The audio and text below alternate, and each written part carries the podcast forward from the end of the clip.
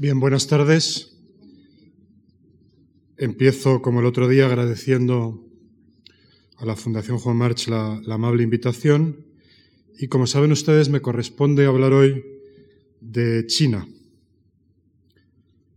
Eh, sobre China, en fin, se ha dicho mucho, se ha escrito mucho. Es difícil decir algo nuevo, pero en fin, yo lo que voy a plantearles a continuación es lo siguiente. No hay duda ninguna de que China eh, se va a convertir en los próximos años en una superpotencia global. De eso no hay ninguna duda.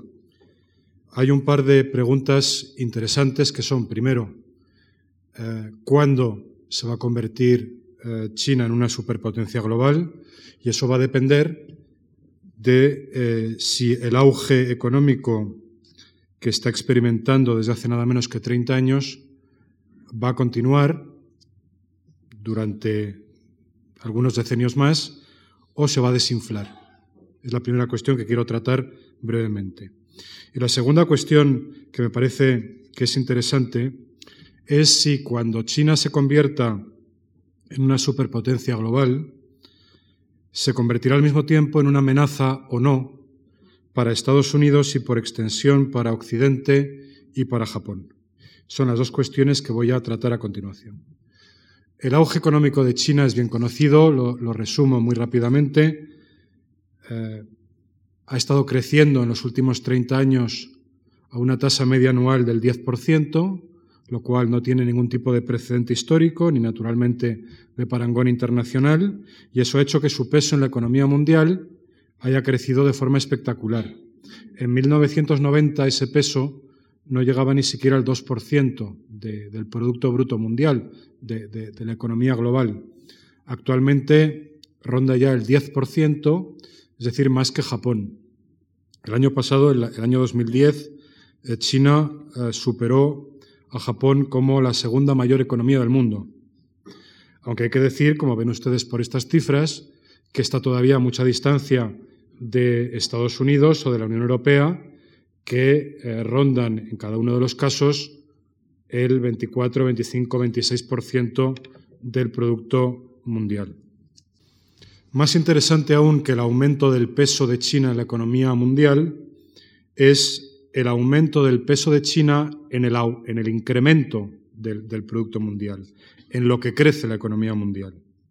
Pues bien, eh, en los últimos cinco años, entre 2005 y 2010, China ha explicado, ven ustedes aquí las cifras, nada menos que el 21,2% del crecimiento global, es decir, bastante más que el 14% de la Unión Europea o que el 12% de Estados Unidos.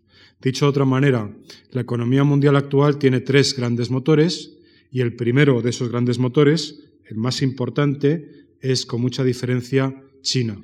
Alguien podría decir esto en parte se debe a la crisis financiera internacional que ha afectado sobre todo a los países ricos, pero eh, las previsiones indican que ese porcentaje, aproximadamente la quinta parte del incremento del Producto Bruto Mundial, correspondiente a China, se va a mantener en los próximos años. Es decir, una vez superada la crisis, China seguirá explicando más del 20% del incremento del eh, Producto Bruto Mundial. La pregunta que planteaba al principio, ¿se va a mantener ese auge durante varios decenios más? Bueno, eh, en fin, eh, nadie lo sabe, pero si hubiese que apostar, yo apostaría que sí, porque, en mi modesta opinión, las ventajas que tiene la economía china superan sobradamente a sus inconvenientes. Eh, es verdad que pueden darse algunos acontecimientos extraordinarios de tipo eh, económico, de tipo social, de tipo político, que podrían alterar estas previsiones, pero suponiendo que todo siga más o menos igual, sin grandes sobresaltos, eh, lo normal, lo, previsible, es que China siga creciendo a tasas elevadas en los próximos 20 o 30 años. Seguramente no tan elevadas como las que ha registrado en los últimos 30, pero en todo caso tasas muy altas. ¿Por qué? Porque las ventajas son mayores que los inconvenientes. ¿Cuáles son las, ventajas? Eh, resumo muy rápidamente. En primer lugar, China está muy bien integrada en la economía mundial, muy bien insertada en el comercio internacional, muy bien eh, integrada en las corrientes de inversión eh, extranjera. En segundo lugar, a diferencia de India, que vimos el otro día, eh, China tiene unas buenas infraestructuras porque ha invertido mucho en infraestructuras en los últimos años. Como es una economía que produce básicamente bienes industriales muy intensivos en trabajo, ha generado mucho empleo y esa generación de empleo ha contribuido mucho, por ejemplo, a la reducción de la pobreza. Otra ventaja importante es el progreso social. En los últimos 30 años ha sido espectacular. Se mida como se mida ese progreso. Con el índice de desarrollo humano, con la esperanza de vida al nacer, con la tasa de mortalidad infantil, eh, con la tasa de alfabetización, con los índices de pobreza, el progreso ha sido absolutamente extraordinario. No hay ningún caso previo ni contemporáneo en ningún otro país en desarrollo de tan rápido progreso social. Y finalmente, otra ventaja de China es que la estrategia de reforma está plenamente consolidada. No hay nadie o prácticamente nadie en China, en los puestos de decisión, que ponga en cuestión la orientación económica del país. Todo esto no quiere decir que China no tenga grandes inconvenientes, que naturalmente los tiene. Entre otros, uno que ya comenté el otro día, que es el envejecimiento demográfico.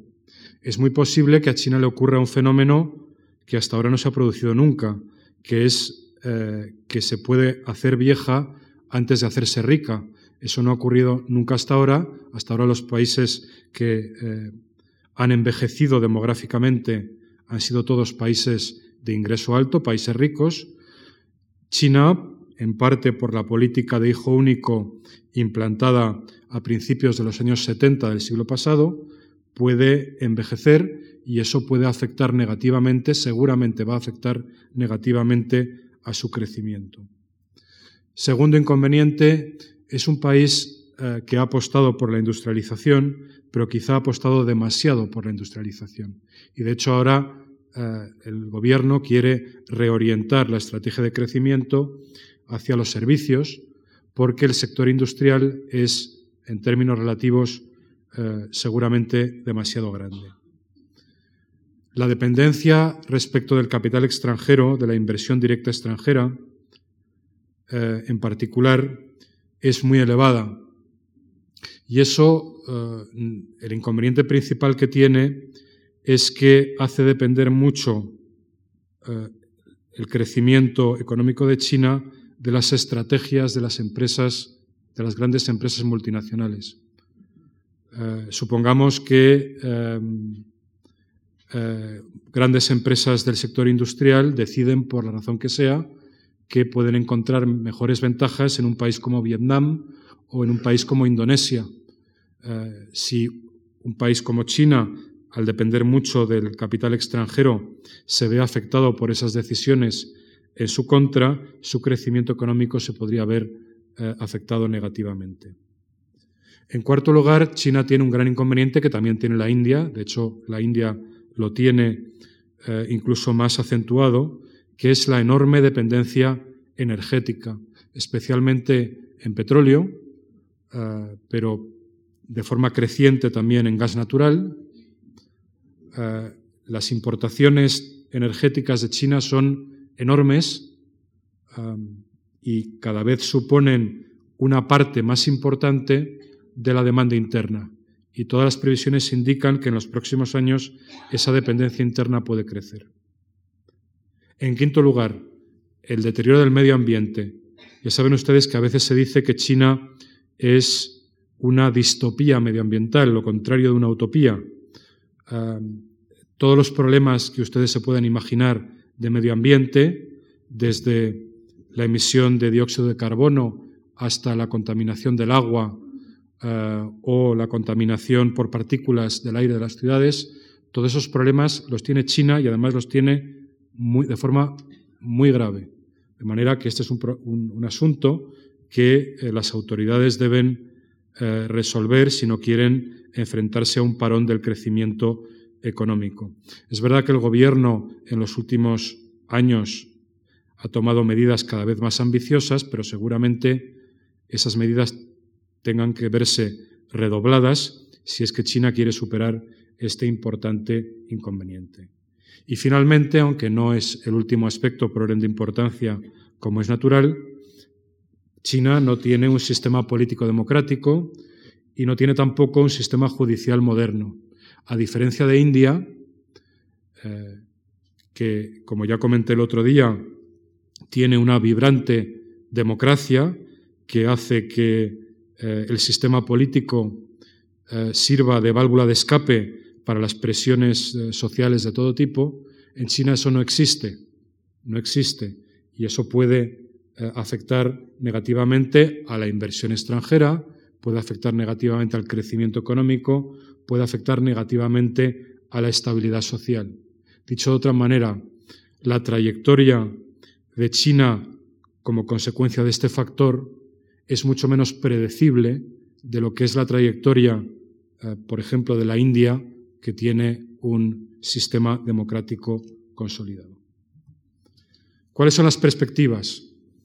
Bueno, eh, es difícil hacer previsiones eh, a medio y largo plazo, porque generalmente nos equivocamos con esas previsiones, pero en fin, el Banco Mundial ha publicado recientemente un estudio que prevé que eh, el crecimiento a partir de ahora de China va a ser algo menor de lo que ha sido hasta ahora, 8,4% eh, en el año 2011-2015 y en el periodo 2016-2020 7,5%, lo cual es una reducción de cierta importancia en comparación con el casi 10% de media anual eh, registrado desde 1980 hasta la actualidad. ¿Cuáles son las razones principales que el Banco Mundial cita para justificar esta previsión de desaceleración gradual del crecimiento? Básicamente tres. La primera, la población. Eh, la población china está empezando a envejecer de forma muy, muy rápida. Como ya señalé el otro día en la conferencia sobre la India, eh, la población en edad de trabajar de, China eh, eh, va a empezar llegará un momento en que empezará a reducirse, a diferencia de la de la India. La tasa de dependencia ya está creciendo en, en, China, a diferencia de India, y por lo tanto el factor demográfico será un factor de freno del crecimiento económico. La tasa de dependencia, en particular, que es la segunda razón, tendrá un efecto seguramente negativo sobre el ahorro. Lo más probable es que a partir de ahora el ahorro privado en China se reduzca a medida que aumenta la proporción de población dependiente, menor de 15 años o mayor de 64 años, respecto de la población en edad de trabajar. Y finalmente, la tercera razón que señala el Banco Mundial es que la productividad, la producción por trabajador, la productividad eh, está sujeta a rendimientos decrecientes, es decir, no va a crecer tanto en los próximos años como ha crecido hasta ahora. Llega un momento en que la productividad empieza a crecer menos. Y en términos más generales, el Banco Mundial lo que dice es que China se está acercando ya a un umbral de ingreso por habitante, a un umbral de renta per cápita, aproximadamente 3.000 dólares, que es el umbral a partir del cual otros países de su entorno geográfico, como Corea del Sur, economías como la de Taiwán o, Singapur, empezaron a crecer menos. Es decir, eh, según esta tesis, eh, China estaría entrando ya en la fase en la que el crecimiento se desacelera porque se ha alcanzado un nivel relativamente alto de eh, ingreso por habitante. En cualquier caso, si el crecimiento en los diez próximos años ronda el 8%, incluso si es del 7% a partir de 2020, las previsiones todas las previsiones indican que em, eh, a finales de los años 20 de este siglo, China adelantará a eh, Estados Unidos y se convertirá en la primera economía mundial. Según Goldman Sachs, eso se producirá entre 2025 y 2030.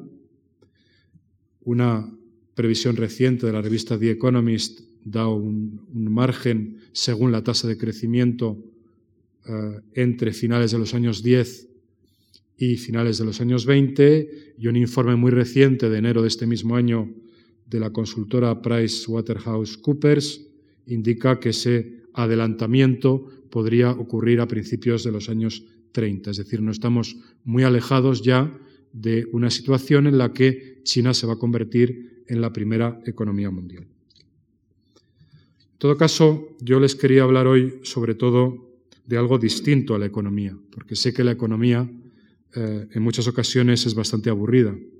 Y la segunda cosa que quiero eh, contarles en el día de hoy es hasta qué punto cabe esperar que China, si se mantiene una tasa de crecimiento relativamente elevada en los próximos decenios y, por tanto, si China adelanta a Estados Unidos como primera economía mundial hacia eh, finales de los años 10 o en los años 20 o incluso a principios de los años 30, si eh, eso ocurre, va a constituir China o no va a constituir una amenaza para Estados Unidos, para Occidente más en general y para Japón. Esta es la llamada tesis de la amenaza de China, la amenaza china. Es una tesis que está ah, muy extendida en algunos ambientes políticos e intelectuales, sobre todo en Estados Unidos, pero no solo en Estados Unidos. Y es una tesis que, eh, por ejemplo, en los últimos años se ha visto reforzada por noticias que aparecían en la prensa occidental de forma muy destacada, que parecía que indicaban un eh, importante fortalecimiento militar de China. Por ejemplo, seguramente saben ustedes que hace eh, unos años, en enero del año 2007, eh, China, las Fuerzas Armadas chinas, destruyeron un satélite meteorológico, un viejo satélite meteorológico, en una prueba de fuerza que cogió por sorpresa a la comunidad internacional y que bueno, indicaba un grado de sofisticación técnica eh, mucho más grande del que se suponía en Occidente.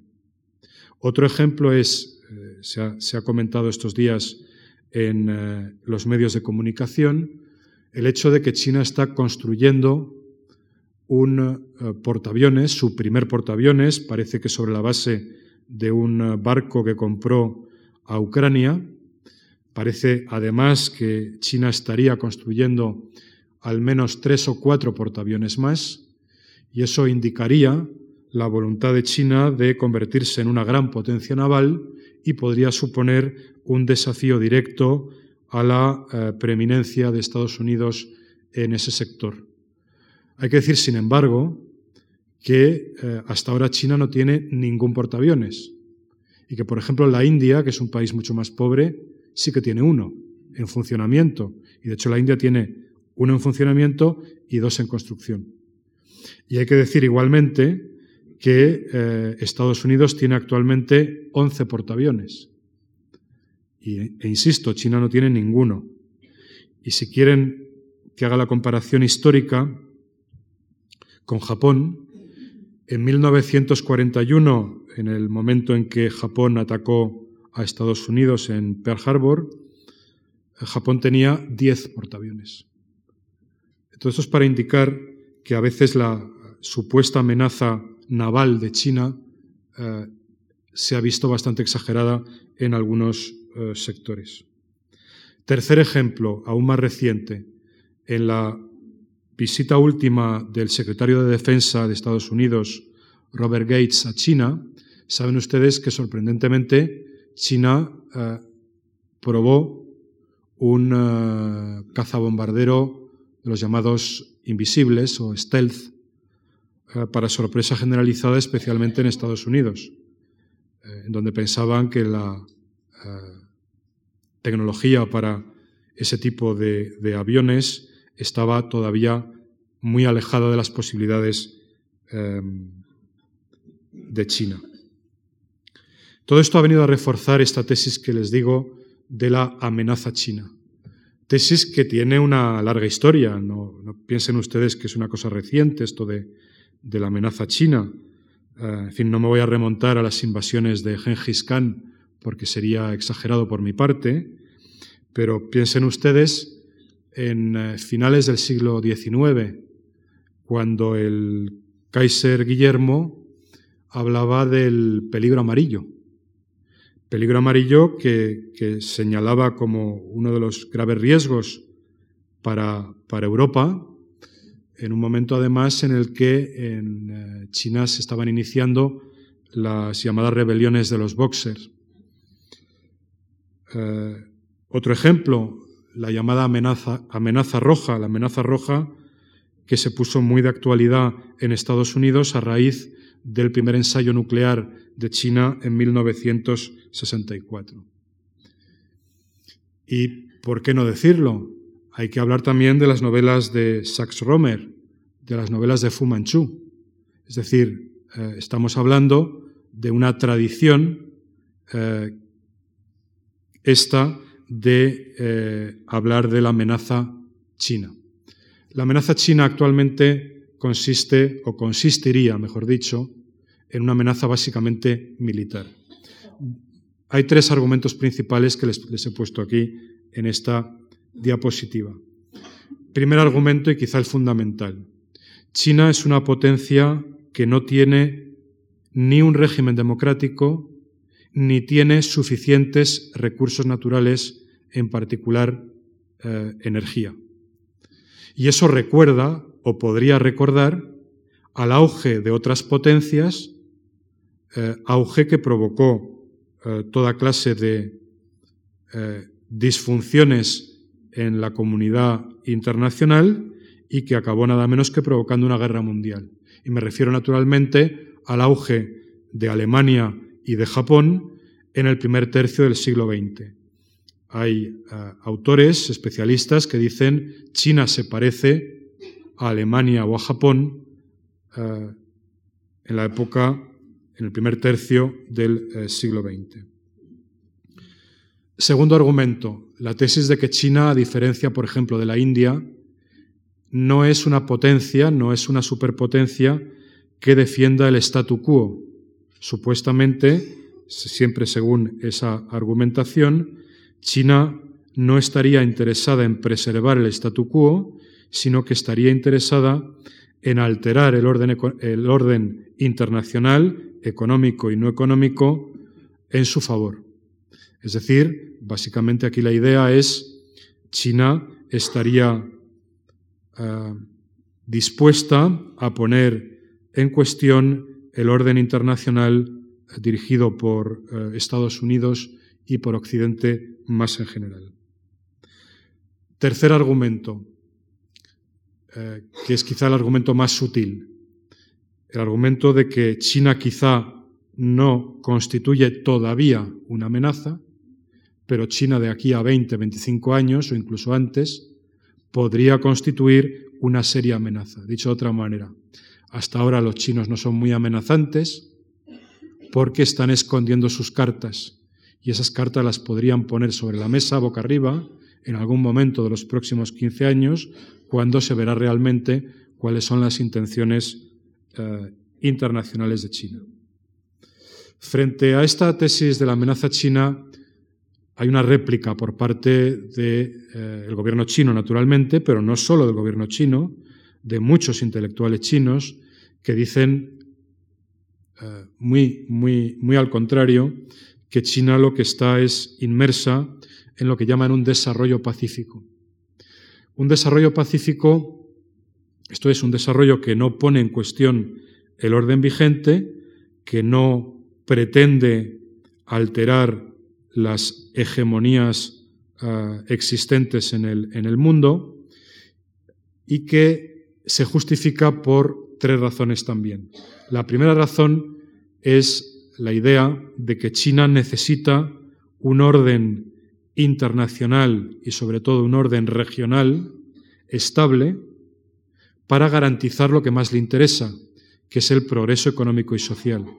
En otras palabras, aquí lo que se dice es, lo que más le interesa a China es progresar económicamente, es acabar con la pobreza y eh, todo lo que no sea estabilidad en el entorno regional o estabilidad eh, mundial afecta negativamente a ese progreso y por lo tanto no interesa a China. Segundo argumento, el progreso de China es pacífico porque el desarrollo de China es pacífico porque contribuye positivamente al progreso del resto de la humanidad. Y quizá el ejemplo más claro, que se suele dar en China, pero también en otras partes, es cómo el auge económico de China está afectando positivamente, o por lo menos afectaba positivamente, a África subsahariana hasta el comienzo de la crisis financiera internacional la, demanda de materias primas de China hacía que subieran los precios de esas materias primas y, por lo tanto, permitía que los países muy pobres de África subsahariana em, crecieran de forma importante. Y, de hecho, es lo que ocurrió en muchos países de África antes de 2008. Y seguramente es lo que vuelve a ocurrir una vez termine la crisis financiera internacional. Y el tercer argumento, que quizá de nuevo es el más sutil, es el argumento de que China, aunque quisiera, aunque quisiera, no es capaz de poner en cuestión o de ni siquiera perturbar el orden internacional vigente. Es decir, al margen de eh, lo que quiera realmente el gobierno chino o lo que pueda querer en los próximos años, lo cierto, dicen muchos intelectuales chinos, es que China no tiene todavía el peso, ni económico, ni político, ni militar, como para perturbar el orden internacional vigente y mucho menos para poner en cuestión ese orden internacional. De hecho, el orden internacional vigente, lo han dicho incluso eh, destacados especialistas estadounidenses, es mucho más fácil de, de aceptar que de poner en cuestión. Y China es consciente de eso. China tendría muchas dificultades si quisiera poner eh, en cuestión ese orden internacional. Un primer balance antes de entrar directamente en la materia que eh, me interesa destacar en la tarde de hoy. Primero, ¿es adecuada la analogía con eh, Alemania y Japón durante el primer tercio del siglo XX? estamos ante una potencia emergente como aquellas que cuanto menos va a provocar tensiones enormes en, la, eh, en el escenario internacional y quizá incluso podría provocar una guerra eh, mundial. Bueno, eh, mi argumento aquí es muy claro y es que la comparación no es pertinente y no es pertinente porque el auge de Alemania y de Japón en el primer tercio del siglo XX, aunque tenía un componente económico importante, fue básicamente un auge militar y un auge que pretendía básicamente disputar a otras potencias eh, imperiales, disputar a otras potencias imperiales territorios. Y este no es el caso de China actualmente. Primero porque el auge de China hasta ahora ha sido fundamentalmente, en fin, en un 90% o 95%, si ustedes quieren, ha sido un auge económico. Y segundo porque hasta ahora China no ha dado ninguna muestra de querer disputar territorios a otros países. China no, no ha tenido en la historia reciente, de hecho, no ha tenido nunca en su historia ambiciones territoriales que afectaran a territorios básicos de otros países, como ocurrió con el imperio japonés o con eh, la Alemania nazi en los años 30 del siglo XX. Por lo tanto, en mi modesta opinión, la comparación, la analogía no es pertinente. Segunda idea, eh, ¿es China una potencia revisionista en el sentido de que es una potencia que quiere poner en cuestión, que quiere poner en cuestión el statu quo o incluso que está poniendo en cuestión el statu quo? Em, esta es una tesis que tiene bastante tradición. Por ejemplo, en Estados Unidos, em, en el año 2000, eh, con Dolisa Rice, quien luego fue, como ustedes saben muy bien, secretaria de Estado, publicó un famoso artículo en el que decía precisamente lo peculiar de China es que no es una potencia que tenga interés en defender el statu quo. Bueno, eh, eso es difícil saberlo. Eh, China tiene interés o no en defender el statu quo. Eh, es difícil contestar esa pregunta. Lo que sí se puede decir es que hasta ahora no parece que haya intentado poner en cuestión el statu quo.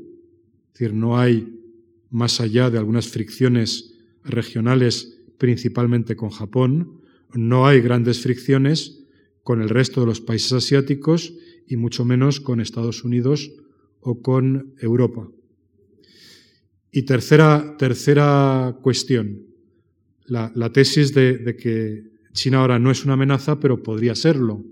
Y de hecho, los chinos ahora no construyen una amenaza, pero sencillamente porque están escondiendo sus cartas hábilmente y las podrían destapar en un futuro no muy, no muy lejano y convertirse en una amenaza. Bueno, pues esa pregunta sencillamente yo no tengo respuesta.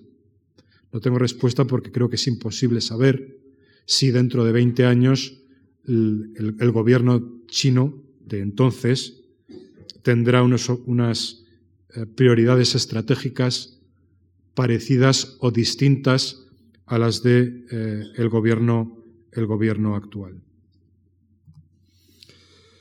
Yo en todo caso voy a dar tres argumentos tres argumentos eh, para justificar mi conclusión de que, eh, sin descartar absolutamente que, que China pueda convertirse eventualmente en una amenaza para la comunidad internacional, sin descartar esa posibilidad, porque creo que no es posible descartarla, creo que hay muchas razones para pensar que ese escenario de la amenaza china es poco probable. Y es poco probable por las siguientes razones. En primer lugar, por el gasto militar actual y previsto. El tema del gasto militar chino es eh, un tema, en fin, quedaría para muy largo. Yo simplemente lo que les quiero transmitir aquí es que eh, hay cifras para todos los gustos, desde la cifra oficial china, la del gobierno chino, que para el año 2009 sitúa el gasto militar chino en unos 70.000 millones de dólares, hasta la estimación que da el Departamento de Defensa de Estados Unidos, que doblaría con creces esa cifra y eh, daría una estimación de unos 150.000 millones de, eh, de dólares. Seguramente la verdad, como en todo, está en el medio y luego hablaré un poquito más de esto. Eh, segunda cuestión, China de nuevo tiene voluntad y o capacidad para poner en cuestión el orden existente o si no es para poner en cuestión el orden existente, para provocar conflictos serios, eh, por ejemplo en Taiwán o por ejemplo con Japón por algunos territorios o algunos eh, espacios marítimos. Y finalmente, y quizá lo más preocupante, eh, ¿Puede la tesis de la amenaza china ser realmente una profecía que se acabe cumpliendo a sí misma? Bueno, pues esto es lo que voy a discutir a partir de ahora con algo más de detalle. En primer lugar, sobre el gasto militar, les decía antes, la cifra oficial para el año 2009 es 70.000 millones de dólares. La estimación del Departamento de Defensa de Estados Unidos en su informe anual sobre eh, las Fuerzas Armadas chinas, más del doble, 150.000 millones. El Instituto SIPRI de Estocolmo, que tiene una base de datos sobre gastos militares y que suele hacer unos informes eh, muy serios sobre los gastos militares de cada país, estimó que en el año 2009 la cifra real de gasto militar en Estados Unidos era sin duda superior a la cifra oficial, eh, pero inferior a la estimación hecha por el Departamento de Defensa de Estados Unidos. ¿Por qué superior a la cifra oficial? Porque la cifra oficial de gasto militar o de presupuesto de defensa, como ustedes quieran, de China, no incluye algunas partidas importantes que en otros países figuran en el presupuesto de defensa. Sin ir más lejos, por ejemplo, las importaciones de armamento. Y es sabido que China ha hecho cuantiosas importaciones de armamento en los últimos años, eh, por ejemplo, eh, desde Rusia. China ha comprado en los últimos años eh, aviones de caza, destructores, submarinos o incluso misiles a Rusia, pero también a otros países. Pero quizá el caso de Rusia es el caso más significado. La cifra oficial de, presupuesto de defensa de China no incluye esto. Tampoco incluye el presupuesto de las fuerzas estratégicas nucleares. Tampoco incluye parte, y de hecho una parte se cree que muy importante, de los gastos de investigación y desarrollo eh, del sector militar. Tampoco incluye los gastos de las fuerzas paramilitares. Es decir, hay partidas muy importantes que no están en la cifra oficial. Haciendo una estimación de eh, cuál podrían ser eh, las cuantías de esas, de esas, partidas, entre otras, el, el CIPRI eh, da una cifra de prácticamente 100.000 millones de dólares, 98.800 millones, insisto siempre, para el año 2009. Esta cifra es muy importante, estamos hablando de 100.000 millones de dólares, pero me gustaría que la compararan ustedes con la cifra de Estados Unidos. Para ese mismo año 2009, 661.000 millones de dólares. Es decir, estamos hablando de eh, menos de la sexta parte, menos de la sexta parte del presupuesto de defensa de Estados Unidos. Y sin embargo, en Estados Unidos hay gente que dice China es ya una amenaza militar. Bueno, difícilmente parece, eh, según el sentido común, que puede ser una amenaza militar un país que tiene un presupuesto de defensa que es la sexta parte del presupuesto que tiene Estados Unidos. Hay quien dice que para que China empiece a molestar o ser una amenaza, no hace falta obviamente que alcance la paridad estratégica con Estados Unidos. Es decir, no hace falta que, China llegue a 600.000 millones, se ponga a la par con Estados Unidos para que sea rival. Y eso en cierta medida es verdad, pero lo que importa aquí, en mi opinión, es que la distancia es tan importante que difícilmente podemos hablar de una amenaza en los momentos actuales. Insisto, estamos hablando de entre la séptima y la sexta parte del presupuesto de defensa de Estados Unidos. Hay quien dice que, bueno, todo eso está muy bien, pero ¿qué pasa dentro de 25 años? ¿Qué va a ocurrir? Podría ocurrir eh, dentro de 10, 15, 20 años, 25 años, que China alcance a Estados Unidos? Bueno, pues un informe de la corporación RAND, que es un centro de investigación de gran prestigio en Estados Unidos, eh, con, muchos, con muchos vínculos además con el Pentágono, es decir, no es precisamente un centro de investigación que tenga afinidad con China, eh, prevé que en el año 2025 eh, el gasto militar de Estados Unidos seguirá siendo por lo menos, por lo menos el triple del gasto militar de China. Y digo por lo menos porque esta estimación que figura aquí en la diapositiva, de casi 200.000 millones de dólares de gasto militar en el año 2025 por parte de China, es la previsión más alta, es el escenario más alto que da este informe de la corporación RAND.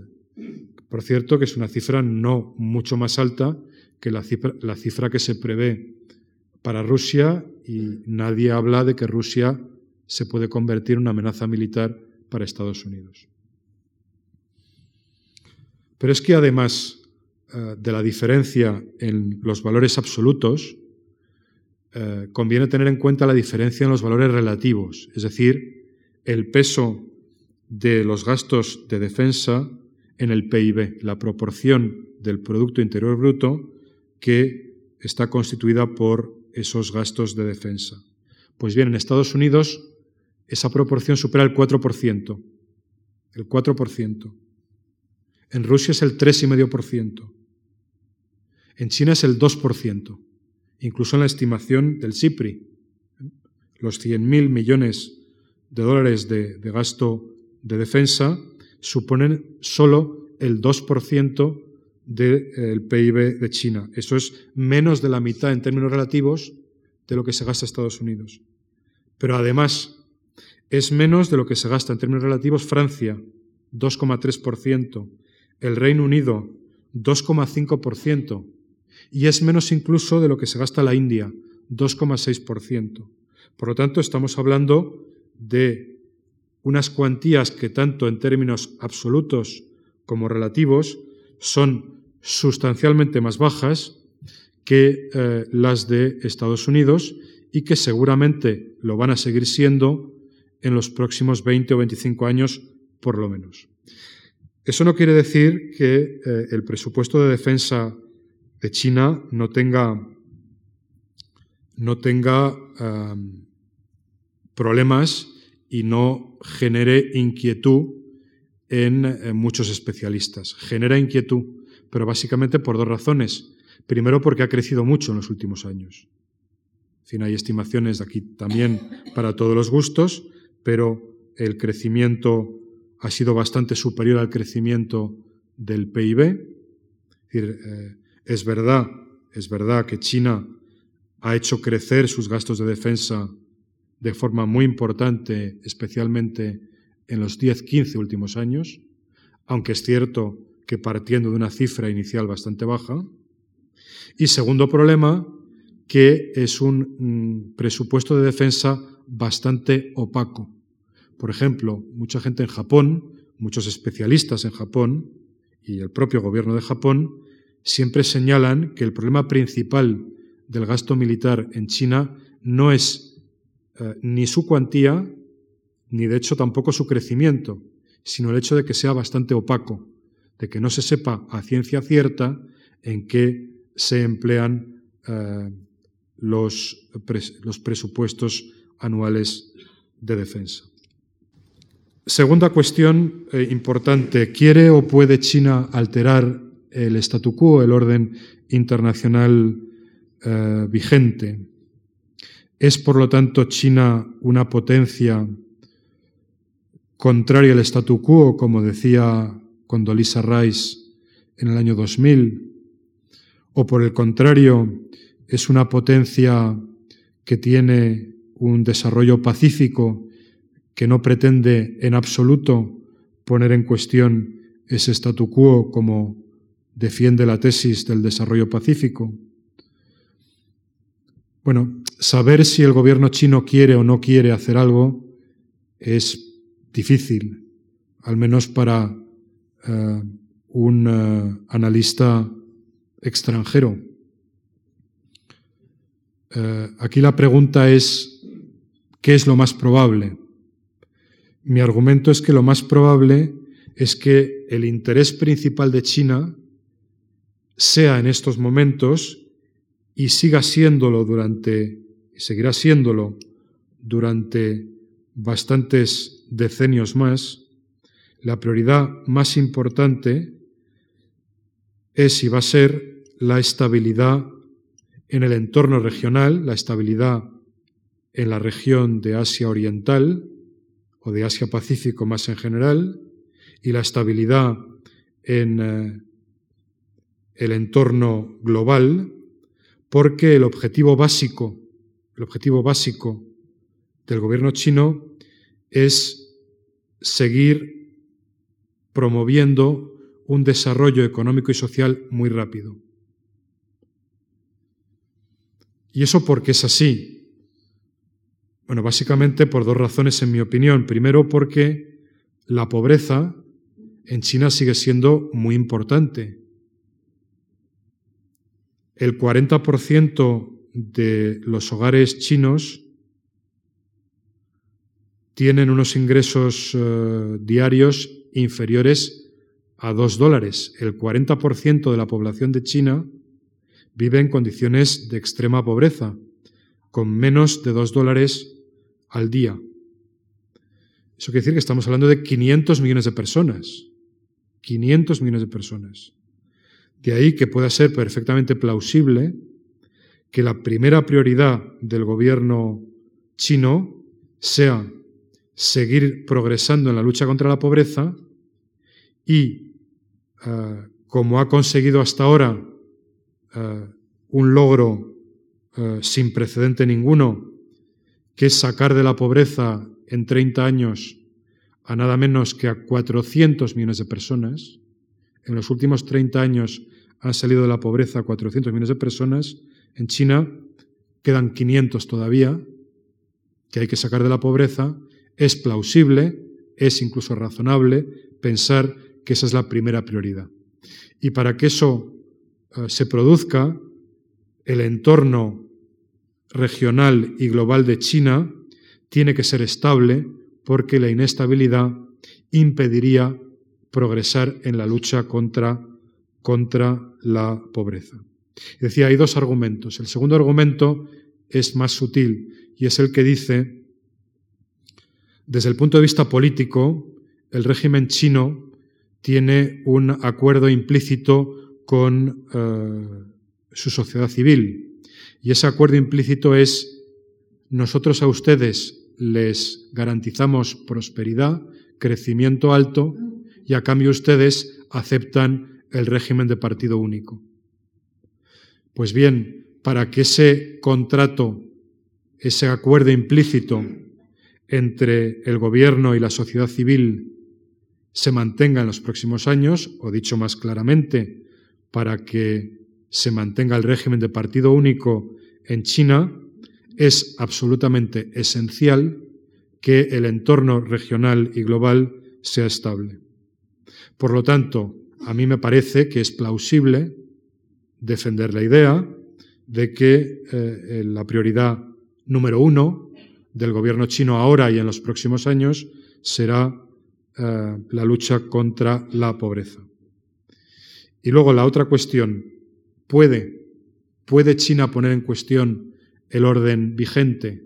De momento parece que no. Parece que no. No hay ningún caso de eh, puesta en cuestión del orden vigente, ni siquiera de perturbación seria en su entorno geográfico. Dirán ustedes, existe el caso de Corea del Norte, pero el caso de Corea del Norte es sobre todo el caso de un país que se le ha ido de las manos a China, más que de un país fomentado por, por China. Em, no, no, ha habido ningún problema serio con China hasta ahora, ni siquiera por Taiwán, ni siquiera por Taiwán, y por lo tanto parece dudoso que, aun en el supuesto de que eh, el gobierno chino desee poner en cuestión el orden vigente o provocar alterados, altercados perdón, serios, es dudoso que pueda hacerlo. Y es más, eh, en un famoso libro llamado Rivales, llamado Rivales, el antiguo director de la revista The Economist, por lo tanto una persona de gran eh, solvencia intelectual, defiende la tesis de que eh, quizá en los próximos años veamos una rivalidad a tres en Asia entre Japón, China y la India, y que esa rivalidad tres lo que va a hacer finalmente será frenar las aspiraciones de China. Dicho de otra manera, eh, China puede verse constreñida en su desarrollo por las aspiraciones de otras grandes potencias de su entorno geográfico, como son en el este Japón y en el oeste la India. Y finalmente, quizá la cuestión más importante, eh, esta tesis de la amenaza china puede llegar a cumplirse, puede llegar a cumplirse. Hasta ahora lo que hemos visto es que parece, en fin, eh, difícil de admitir que China sea una amenaza en la actualidad. Parece también, por lo menos discutible, que China se vaya a convertir en una amenaza en los próximos años. Pero a pesar de eso, China puede convertirse en una amenaza. Esta tesis de la amenaza china puede convertirse, puede ser en realidad una profecía que se cumpla a sí misma. Y aquí me remito a una frase de eh, Robert Zoellick, el actual presidente del Banco Mundial, y eh, en 2005, que es eh, cuando dijo esta frase, entonces era subsecretario de Estado en Estados Unidos, esta frase dice lo siguiente, muchos países confían en que China seguirá un ascenso pacífico, un desarrollo pacífico, pero ninguno apostaría su futuro a tal cosa. En otras palabras, podemos estar convencidos de que China no va a ser una amenaza, pero nos queda la duda. Y si resulta que eh, estamos equivocados, y si resulta que China es finalmente una amenaza, bueno, pues aquí lo que se está diciendo es, más vale que nos protejamos, por si acaso. Quizá es improbable que China sea una amenaza, pero por muy improbable que sea, y si finalmente lo es, pues más vale que tomemos medidas. Y eh, hasta cierto punto, eso es lo que está haciendo eh, Estados Unidos. Por ejemplo, con sus alianzas con Japón, con sus alianzas con la India, en lo que muchos chinos consideran que es una política de contención de China, que se debe sencillamente a, fin, no tanto al convencimiento de que China es o vaya a ser una amenaza, sino simplemente a la mera posibilidad de que, pueda serlo. Eh, en otras palabras, y con esto ya termino, China puede verse empujada a una carrera de armamentos sencillamente por eh, esta posibilidad en la mente eh, del gobierno de Estados Unidos, del gobierno de Japón y de muchos gobiernos eh, de la Unión Europea, de que aunque no sea probable, no cabe descartar que esa posibilidad de amenaza exista. Por lo tanto, sencillamente la conclusión aquí es que no podemos saber si será una amenaza o no, porque puede que lo sea, pero puede que lo sea por razones independientes a la voluntad de China, que es lo que estoy diciendo. Y termino ya. Em, las conclusiones de lo que les he expuesto en los últimos minutos, en mi opinión, son las tres siguientes. En primer lugar, el gasto militar de China actualmente es la sexta parte del gasto militar de Estados Unidos.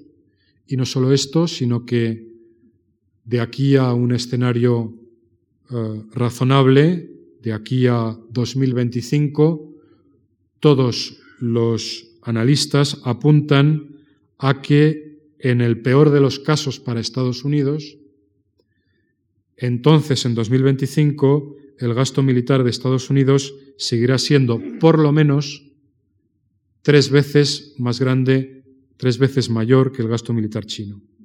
Segunda conclusión. De momento no parece que China se esté comportando como una potencia que quiera poner en cuestión el statu quo, que desee poner en cuestión el orden internacional vigente.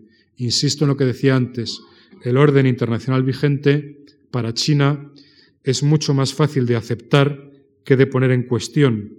Por lo tanto, es mucho más plausible que China acepte el orden internacional vigente a que lo intente poner en cuestión. Y finalmente, con todo, a pesar de todo lo anterior, no cabe descartar eh, la posibilidad de que China sea finalmente una amenaza.